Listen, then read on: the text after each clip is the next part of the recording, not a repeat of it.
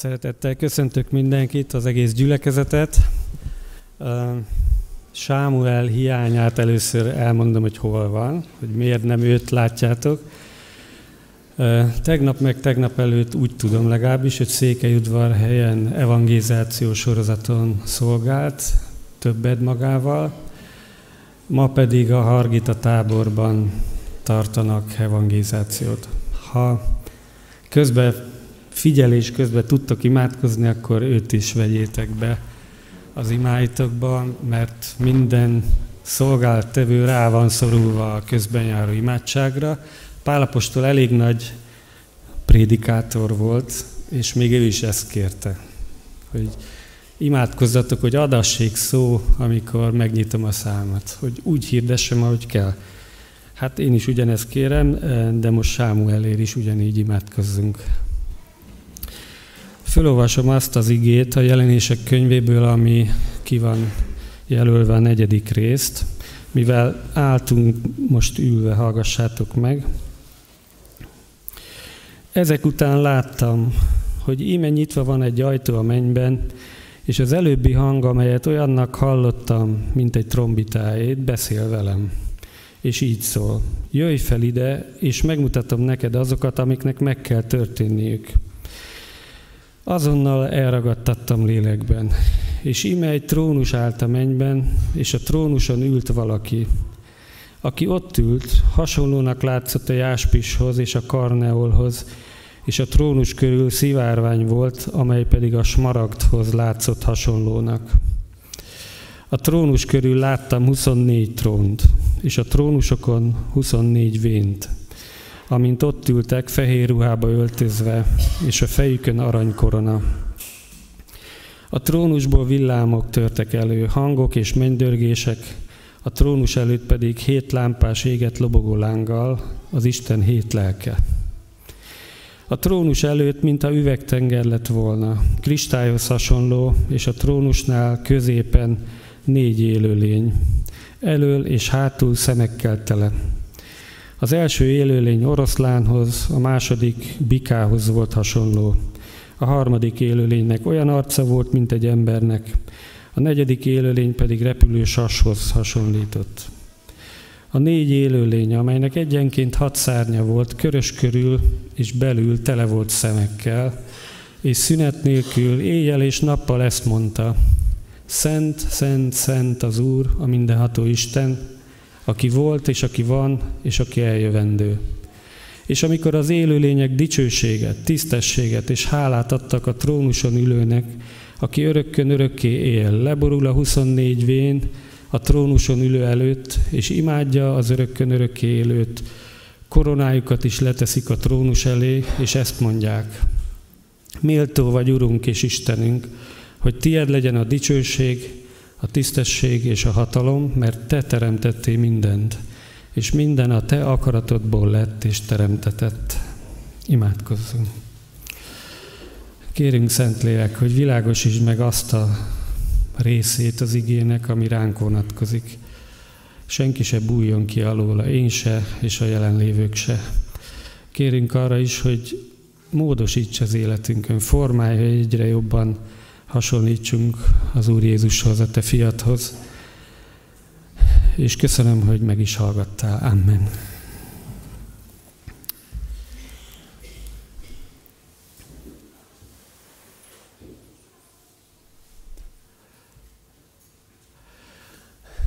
...1999-ben Balatonföldváron járt a gyülekezet nagy része, egy kirándulás volt az ottani baptista üdülőben, és ez volt az az időszak, azt hiszem augusztusban, amikor a napfogyatkozás volt.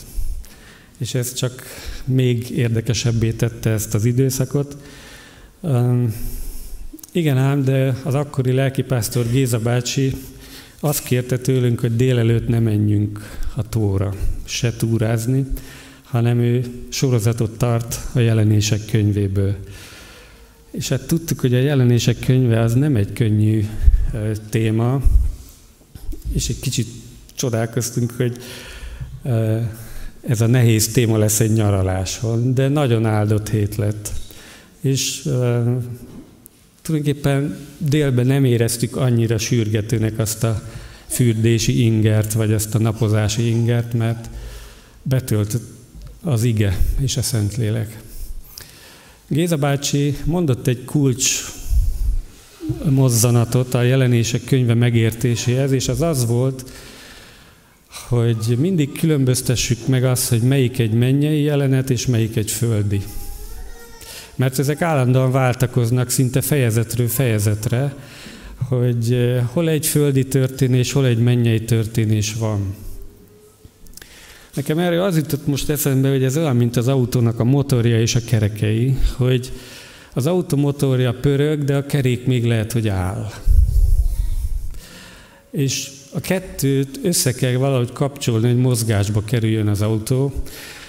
Benyomjuk vagy kinyomjuk a kuplungot, sebességbe rakjuk, és ahogy gázt adunk, engedjük a kuplungot, akkor a motor fordulat száma, meg a kerék fordulat száma legalábbis egy kicsit elkezd közelíteni egymáshoz. Még nincsenek szinkronba, de elindul a dolog. És aztán mire a négyes fokozathoz érünk, én hagyományos autókon nevelkedtem, nem tudom ma hány fokozat van, a négyes fokozatnál elvileg a motorfordulat meg a kerékfordulat az azonos.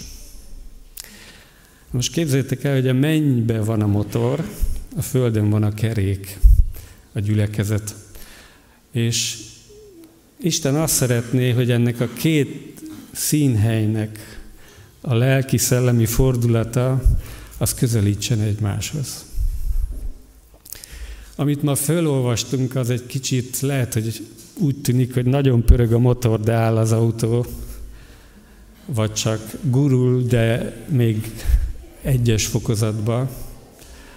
De Isten azt szeretné, hogy ez a két fordulat közelítsen egymáshoz. Gyakorlatilag az egész ige hirdetésem, amit most mondok, az arról szól, hogy hogy lehetne a mennyet a földdel összekapcsolni. Persze ezt nem én találtam ki, ezt Isten találta ki, ezért küldte el az ő fiát Jézust, hogy a mennyet és a földet összekapcsolja. Azért kellett emberi lenni egy isteni lénynek. Egy örökké való lénynek egy korlátozott életű emberi testbe azért kellett költözni, hogy a mennyeit meg a földit összekapcsolja, és hogy a földit fölemelje a mennyeire. A mi atyánkban van az a mondat, ami az előbb a cím is volt, és itt is második pontban van, hogy ahogyan a mennyben, úgy a földön is. Úgy kezdődik a mondat, hogy legyen meg a te akaratod, ahogyan a mennyben, úgy a földön is. Ami egyéni Isten tiszteletünkben, áhítatainkban, csendességünkben, ez egy nagyon fontos mozzanat, hogy legyen meg a te akaratod, ne az enyém. Ezt néha könnyű kimondani, amikor áldás, meg öröm, meg bőség vesz körül, de mondjuk egy gecsemáné kertben nehezebb volt kimondani.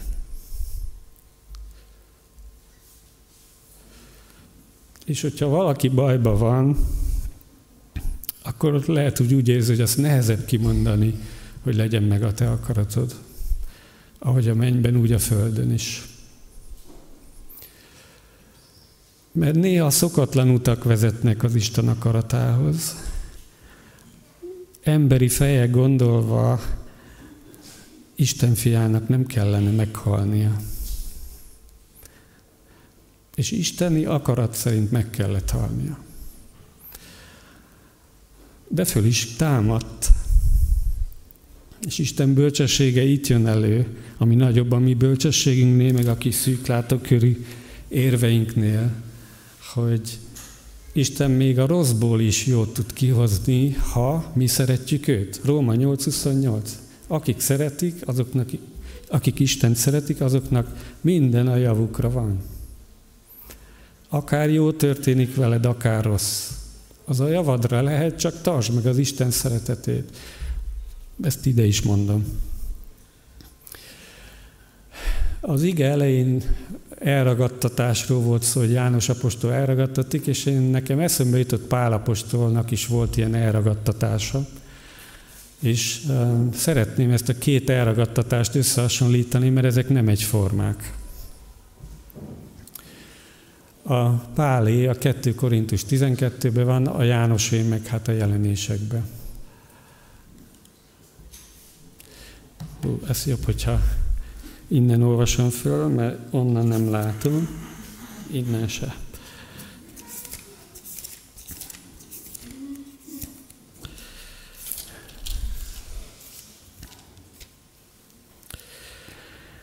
Ismerek egy embert a Krisztusban. 14 évvel ezelőtt, hogy testben-e vagy testen kívül nem tudom, csak az Isten tudja, elragadtatott a harmadik égig. Én tudom, hogy ez az ember, hogy testben-e vagy testen kívül nem tudom, csak az Isten tudja, elragadtatott a paradicsomba, és olyan kimondhatatlan beszédeket hallott, amelyeket nem szabad embernek elmondania. Van egy apostol, aki az Úr abba a kegyben részesít, hogy megélhet egy ilyen élményt, hogy testben vagy testen kívül, ezt ő se tudja, de elragadtatik a paradicsomba a harmadik égig, hall mennyei beszédeket, és azt mondja, hogy ezt nem szabad elmondani. Még magát a tényt is, hogy elragadtatott, 14 évig őrzi. Szerintem, ha közülünk valakivel ilyen történik, az aznap elmondja. Pálapostól 14 évig őrzi ezt a titkot. És itt is csak azért mondja el, mert kétségbe vonták az apostolságát. János múlt, múlt héten olvasott fejezetbe, a 19. versbe ezt a parancsot kapja, hogy írd meg tehát. Ő is elragadtatott a mennybe, neki meg maga Jézus mondja, hogy amit hallottál, meg láttál, azt írd le. Magyarul tett közkincsé. Számomra ez nagyon fontos tanulság a szellemi élményeinkkel kapcsolatban, hogy a szellemi élmények nem egyformák. Lehet, hogy vannak dolgok, amikbe hasonlítanak egymáshoz. Mindegyik apostol, mindegyik elragadtatik, mindegyik részesül mennyei kijelentésekben, és az egyiknek azt mondja Isten, hogy ne mondd el, a másiknak meg azt mondja, hogy mondd el mindenkinek. Írd le. Pálapostól egy másik helyen azt írja, hogy nem azért küldött az Isten, hogy kereszteljek, bár egy családot, a Stefanász háza népét bemerítette, de azon kívül senki más, mert azt mondta, hogy nem azért küldött az Isten, hogy kereszteljek, hanem azért, hogy az evangéliumot hirdessem a pogányok között.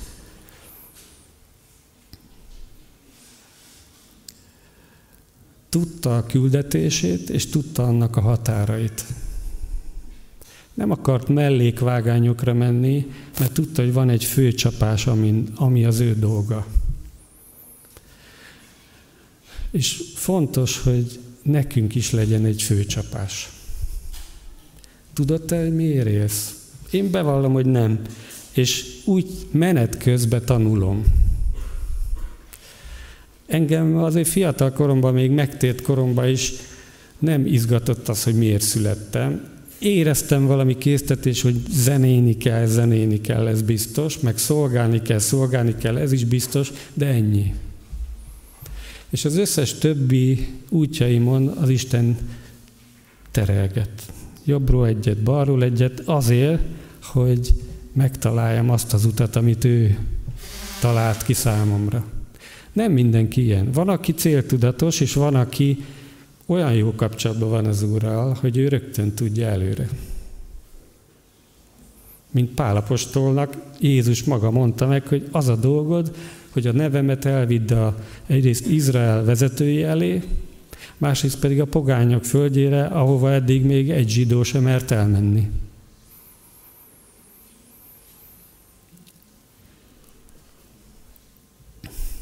De te tudod-e, hogy miért születtél?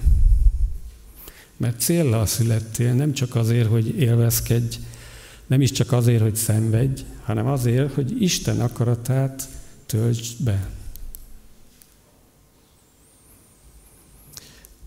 És nem baj, az jó dolog, ha Isten egyértelműen kijelenti, hogy miért születtél, akkor halleluja, menj azon az úton. De ha nem így élsz, hanem napról napra, hogy egy utasítás innen, egy biztatás onnan, és majd az Isten, ahogy Dávidot is füves legelőkre terelgette, lehet, hogy minket is Isten így terelget, hogy betöltsük azt az ő akaratát. János apostol küldetése a tudósítás, Pálé nem. Még egy különbség jutott eszembe, Péter és János a feltámadás után Jézussal sétál Genezárati tó partján, és hát Péter, mint a főnök az apostolok között, ugye mindent akar tudni, és Jézus elmondja neki, hogy mikor öreg leszel, nem oda mész, ahova szeretnél. Most még oda mész, ahova akarsz, de egy idő után nem oda mész, ahova szeretnél, hanem ahova visznek. És Péterbe az ego fölébred, és így hátra mutat a Jánosra, aki sokkal fiatalabb volt nála, és megkérdezi, na és ezzel mi lesz? És az Úr Jézus azt mondja, hogy mi között hozzá? Ha én akarom, ő sokáig meg fog maradni. Mert Péternek kódnyelven, de azt jelentette ki, hogy meg kell halnia majd az Úr Jézus nevéért, mártírként.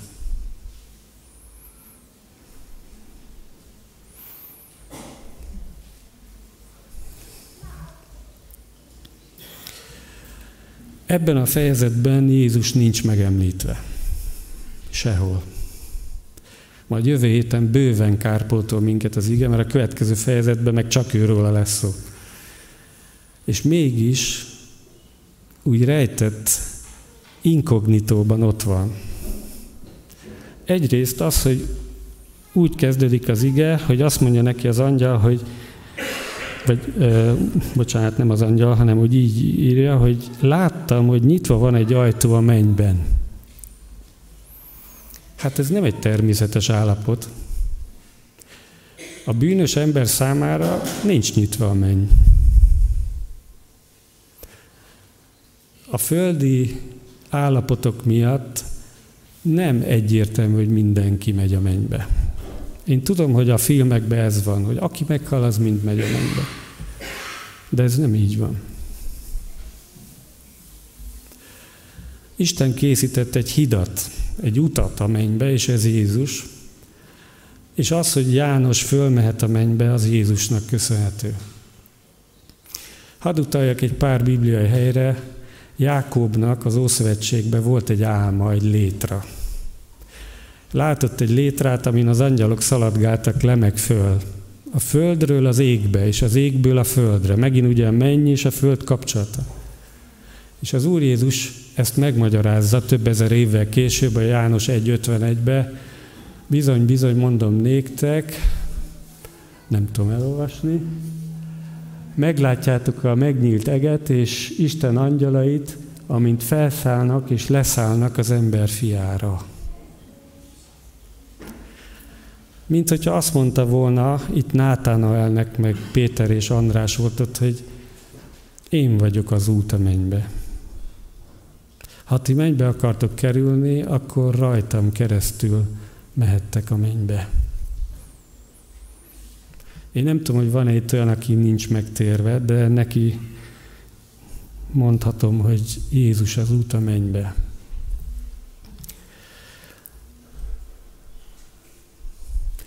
Aztán az igébe látunk egy olyat, hogy van egy trón, bemegyünk a mennyei trónterembe, van egy trón, és ott a trónon középen ül valaki. És még csak nem is nagy V betűvel van írva, nem is dupla V-vel. Kis V és egy. Pedig a mindenhatóról van szó. ott ül valaki.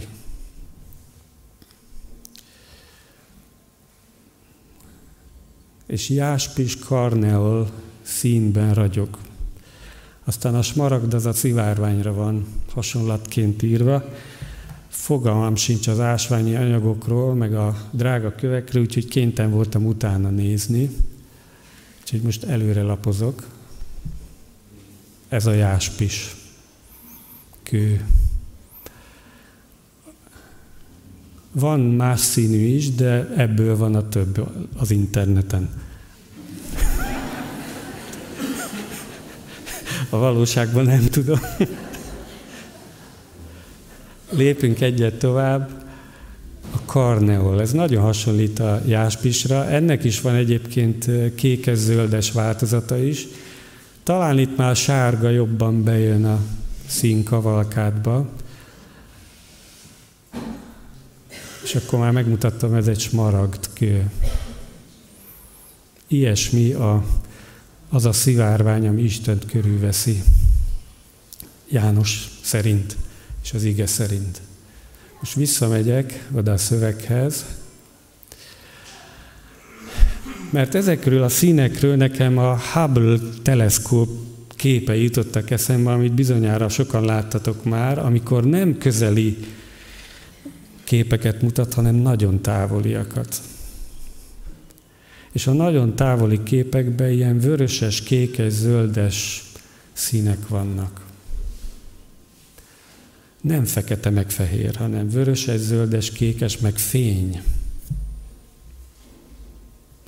Nyilván egy materialista gondolkodás elkezdi mondani, hogy melyik bolygó, milyen por, milyen napsugár, milyen csillag, stb. Istennek a Biblia szerint is, ezek szerint valamilyen fényözön veszi körül, amit még egy földi lény is szépnek talál. A szivárvány az azt hiszem, hogy a mózesi értelemben értendő, ami a szövetség, a hűség. Hogy amit Isten megígér, az be fog teljesedni. Például amikor az özönvíz után a szivárvány megjelenik, akkor azt ígérte, hogy ez még egyszer így nem lesz. És nem is volt azóta. Mert ő hűséges. Isten hangja is ott van. Villámok, hangok, mennydörgések jöttek a trónról. Hát mostában azért néha van egy-egy vihar, de amikor valaki közelről átél egy villámcsapást, az félelmetes. Én egyszer talán legközelebbről 15 méterről értem át, de úgy, hogy én lakásban voltam, és nyitva volt az ablak, és ott a parkban előttünk volt egy fa, és egyszer valami iszonyat nagy dörren, és így megremegett az egész ház, és a fa ketté tört. És akkor úgy megéreztem, hogy hát igen, most már megértem a Mózes idejébe élt népeket, hogy azt mondták, hogy inkább csak te menj föl ehhez az Istenhez, mi inkább távolról szeretnénk csak tudni róla, mert félelmetes is tud lenni.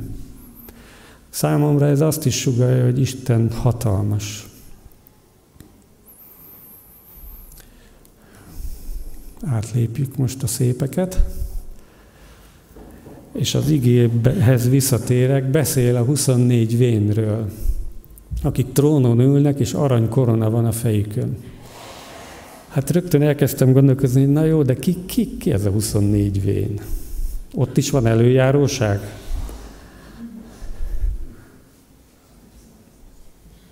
Valami van. Még mielőtt bármilyen kommentárt megnéztem volna, azt gondoltam, hogy talán ebből 12 az Ószövetség, 12 az Új Szövetség.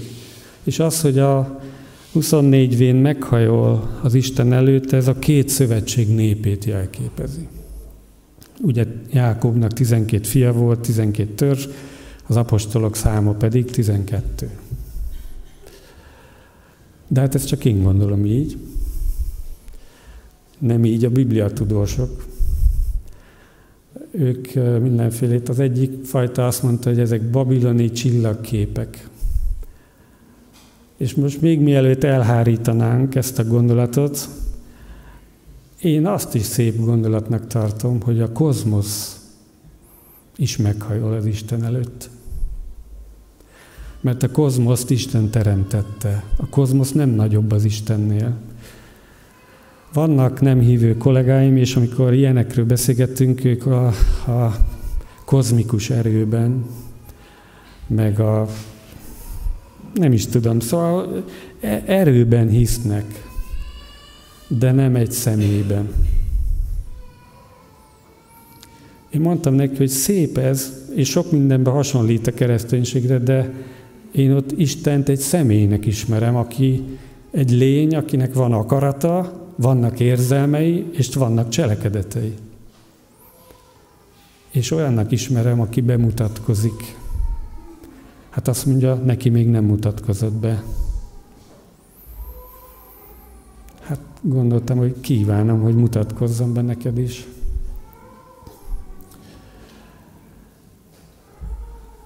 Van ilyen énekünk, hogy leborulva, ó Jézusunk, koronánk letesszük. És itt most hadd tegyem annyiban személyessé, hogy ó emberi természetünk szerint mindannyian mi a középpontja vagyunk a világegyetemnek. Ez egy gyermeki állapot, amikor valaki így gondolkodik, hogy én vagyok középen. Minden értem van, mindenki értem dolgozik.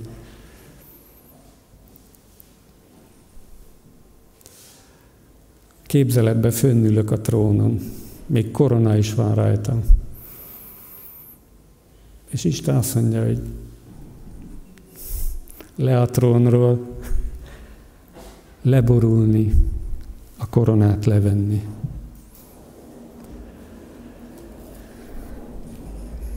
Mert Jézus akar oda lépni arra a trónra. Egyébként másik értelemben pedig, hogy Isten minden ember, téged és engem is fölruház bizonyos hatalommal, és amikor alaphelyzetbe ülök a kis trónomon, korona a fejemen, akkor én valakik felé az Istent közvetítem. És vannak időszakok, amikor meg kell fordulni, leszállni a trónról, és az Isten előtt leborulni. Mert ott ő közvetít nekem. Ott ő a nagyobb. Amikor Jézusról ilyet mond az ige, hogy királyok királya, uraknak ura, ez nem egy szójáték. Ez azt jelenti, hogy ő a politikusok fölött van. A szellemi fejedelmségek fölött van. A kis királyok fölött van. A gyülekezet vezetők fölött van. Az egyháznak ő a feje.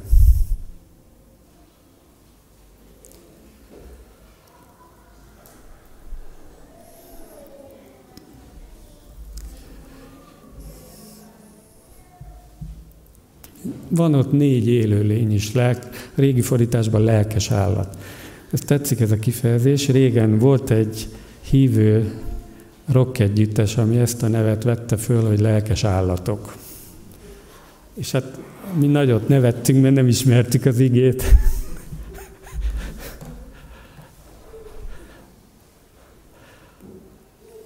Ez a négy élőlény, ez nem János apostol találmánya, ez már Ezékiel profétánál is ott van, meg Ézsaiás profétánál is ott van.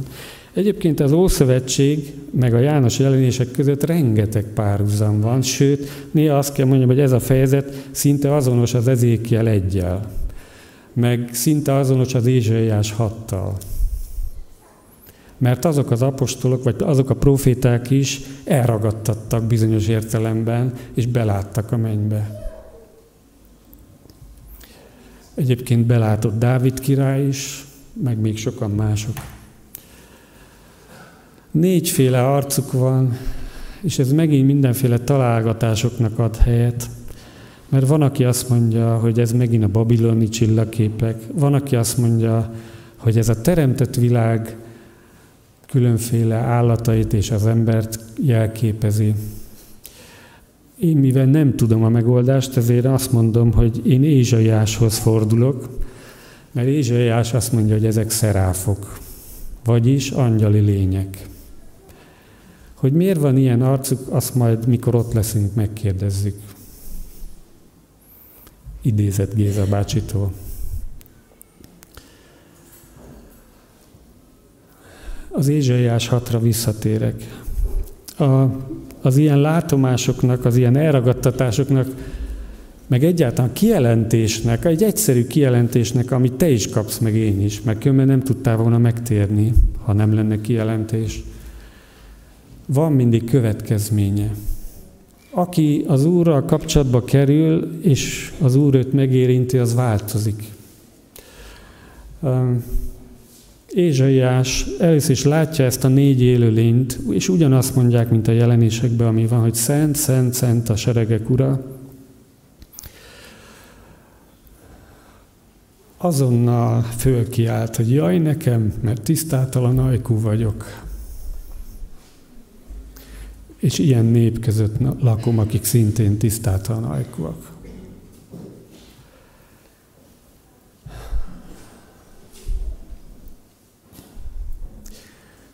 Ha Istennel találkozunk, akkor majdnem mindig az első reakció egyrészt, hogy meglátjuk, hogy ő szent, és meglátjuk azt, hogy én meg nem.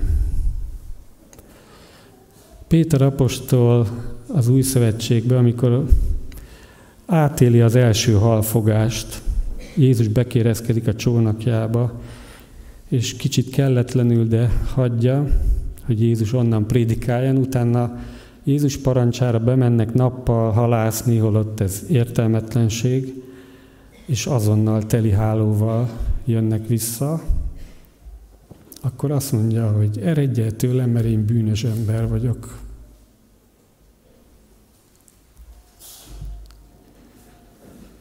Akinek nem volt ilyen élménye, akkor még nem biztos, hogy az Úrral találkozott, csak élménye volt.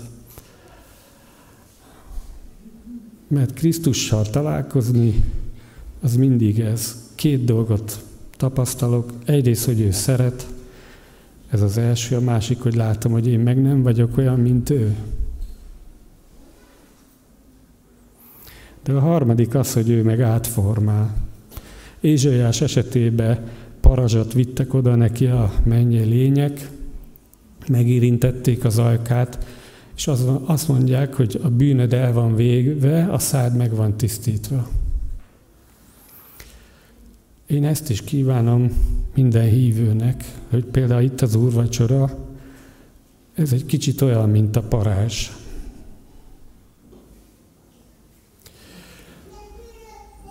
Egyrészt szükség van, hogy meglássuk, hogy van-e bűnünk. És ha van, akkor azt oda tenni, hogy ő megérintse. Csak mi nem parás módon kapjuk ezt, hanem Jézus vére által. Tisztulunk, tisztulunk meg. És utána jön a negyedik lépés, a küldetés. Isten sose öncélúan tisztít meg, hogy na, megmosakodtál, folytasd azt, amit eddig. Nem, hanem azt mondja, hogy én elküldelek.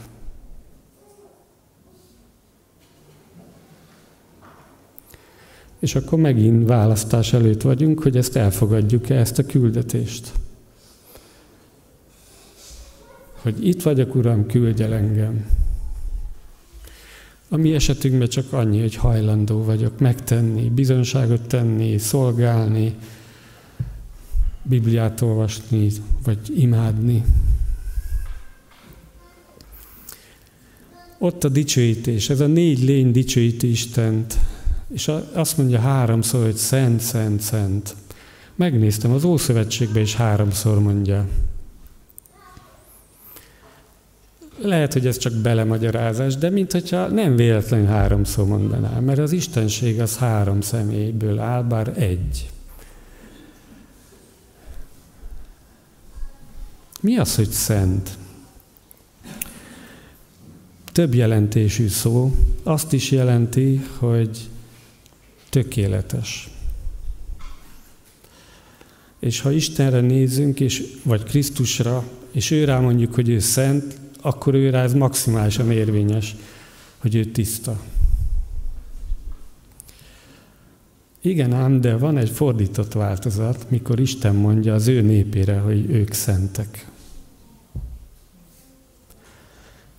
És képzeld el, hogy még te rád, meg én rám is azt mondja, hogy szentek.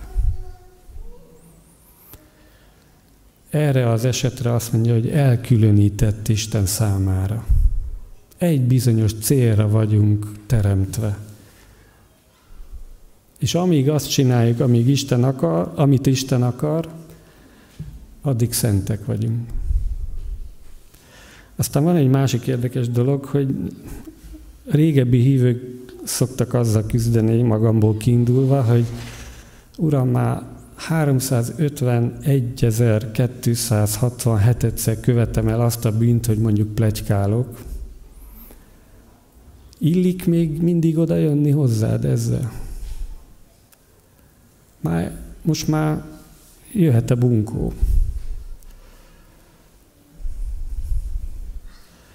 És mégis, ha odajövök,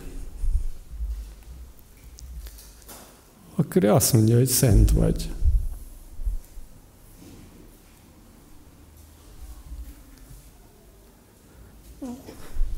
Mert ő egy, pri, egy prizmán keresztül néz minket, és ez a prizma, ez a Krisztus.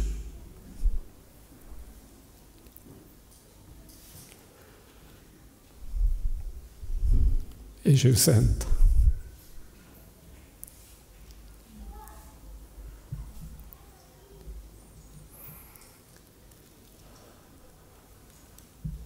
A mennybe a dicsőítés ragadós. Elkezdte a négy élőlény, és folytatja a 24 vén.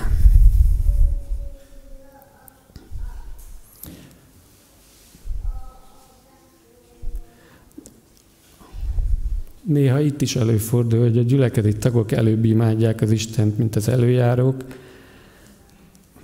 de aztán az előjárók is. Az ideális eset fordítva.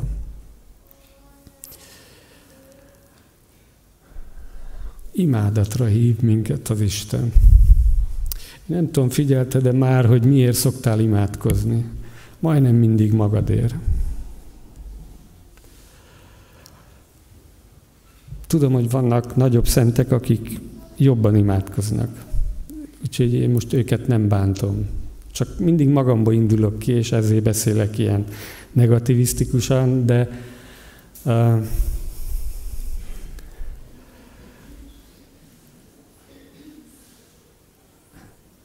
az imádat az, amikor már nem magadról beszélsz, nem a kéréseidről, nem a problémáidról és nem a sikereidről, hanem mikor már leszálltál a trónról, levetted a koronádat, és odafordultál az Istenhez.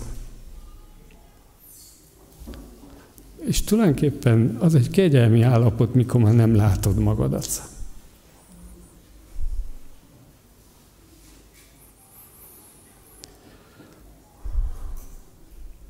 Tanulni kell ezt a fajta imádságot, hogy az imádság nem rólam szól csak. Nem baj, ha magunkért imádkozunk, vagy másokért imádkozunk, vagy földi dolgokért imádkozunk, erre Jézus biztat minket, hogy kérjetek és adatik. De ha mindig ezen a szinten marad meg, akkor az olyan, mint az autó, amit egyesbe raktak, de nem tesznek kettesbe.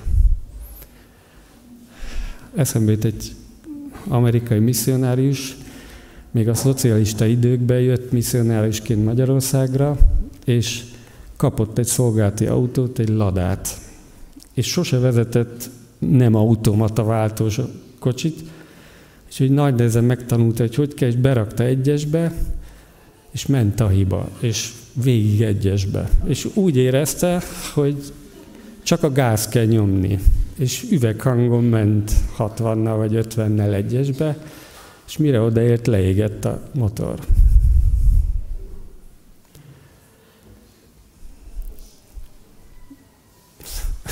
Az imádság is ilyen, hogy Ha mindig csak magunkról szól, akkor leég a motor. Kiégek az önimádatba.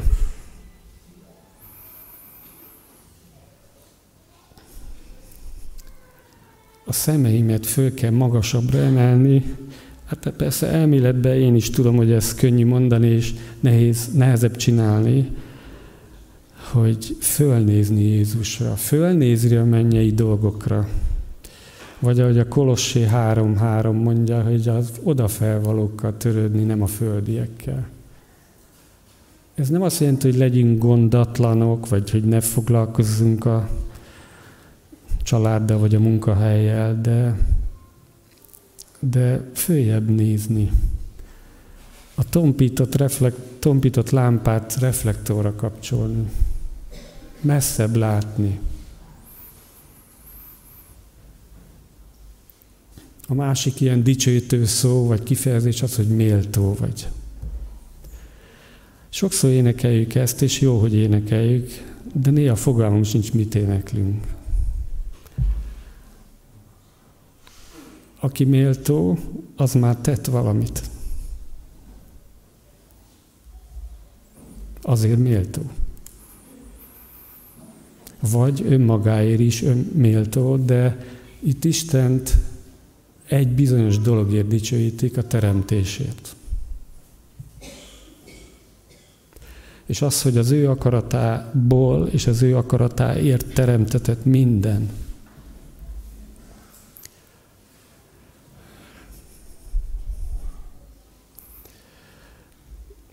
Te is az ő akaratáért lettél teremtve, és én is.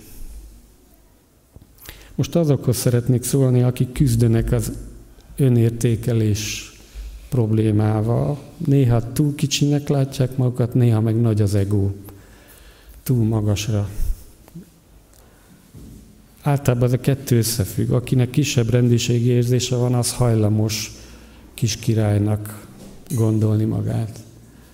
De mindannyian küzdünk néha azzal, hogy méltatlannak, alkalmatlannak, ilyennek meg olyannak látjuk magunkat.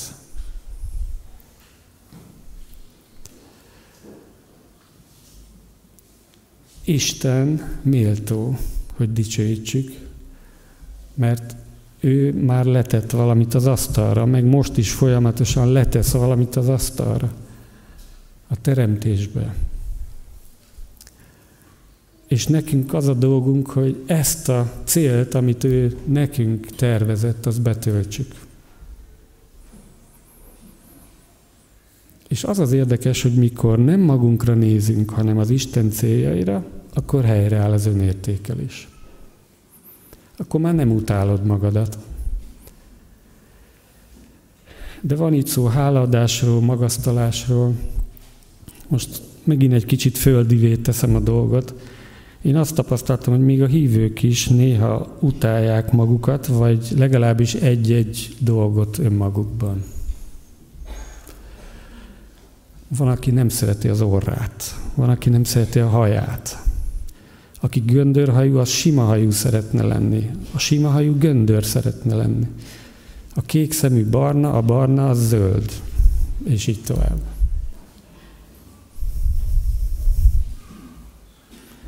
Egyszer dicsőíts már az Urat azért, hogy olyan vagy, amilyen vagy. A kopaszok dicsőítsék Istent, hogy kopasz vagyok. A nagyhajúak a nagyhajért.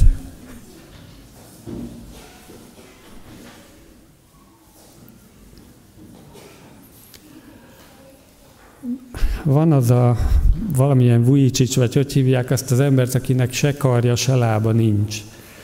És ő mondta, és ezt föl szokták rakni az internetre, hogy sokáig azzal küzdött, hogy a hiányt látta magába, hogy nincs karom és nincs lábam. És azt mondja, most már azért dicsőítem az Istent, hogy még így is tud használni. És mennyi mindent még így is meg tudok csinálni.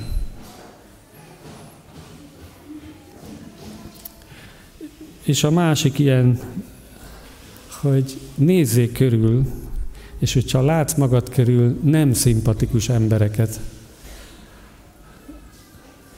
vagy kifejezetten taszító, vagy csúnya, vagy agresszív, torz, akármilyen embereket, gondolj arra, hogy őket is Isten teremtette.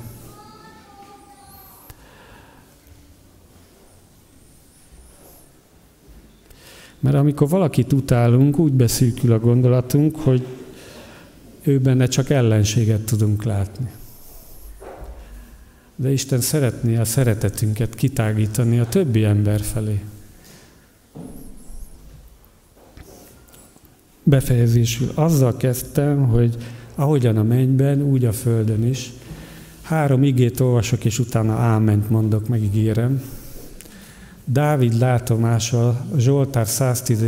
rész első vers. Így szól az Úr az én Uramhoz, ülj a jobb kezem felől, amíg ellenségeidet lábad zsámolyává nem teszem.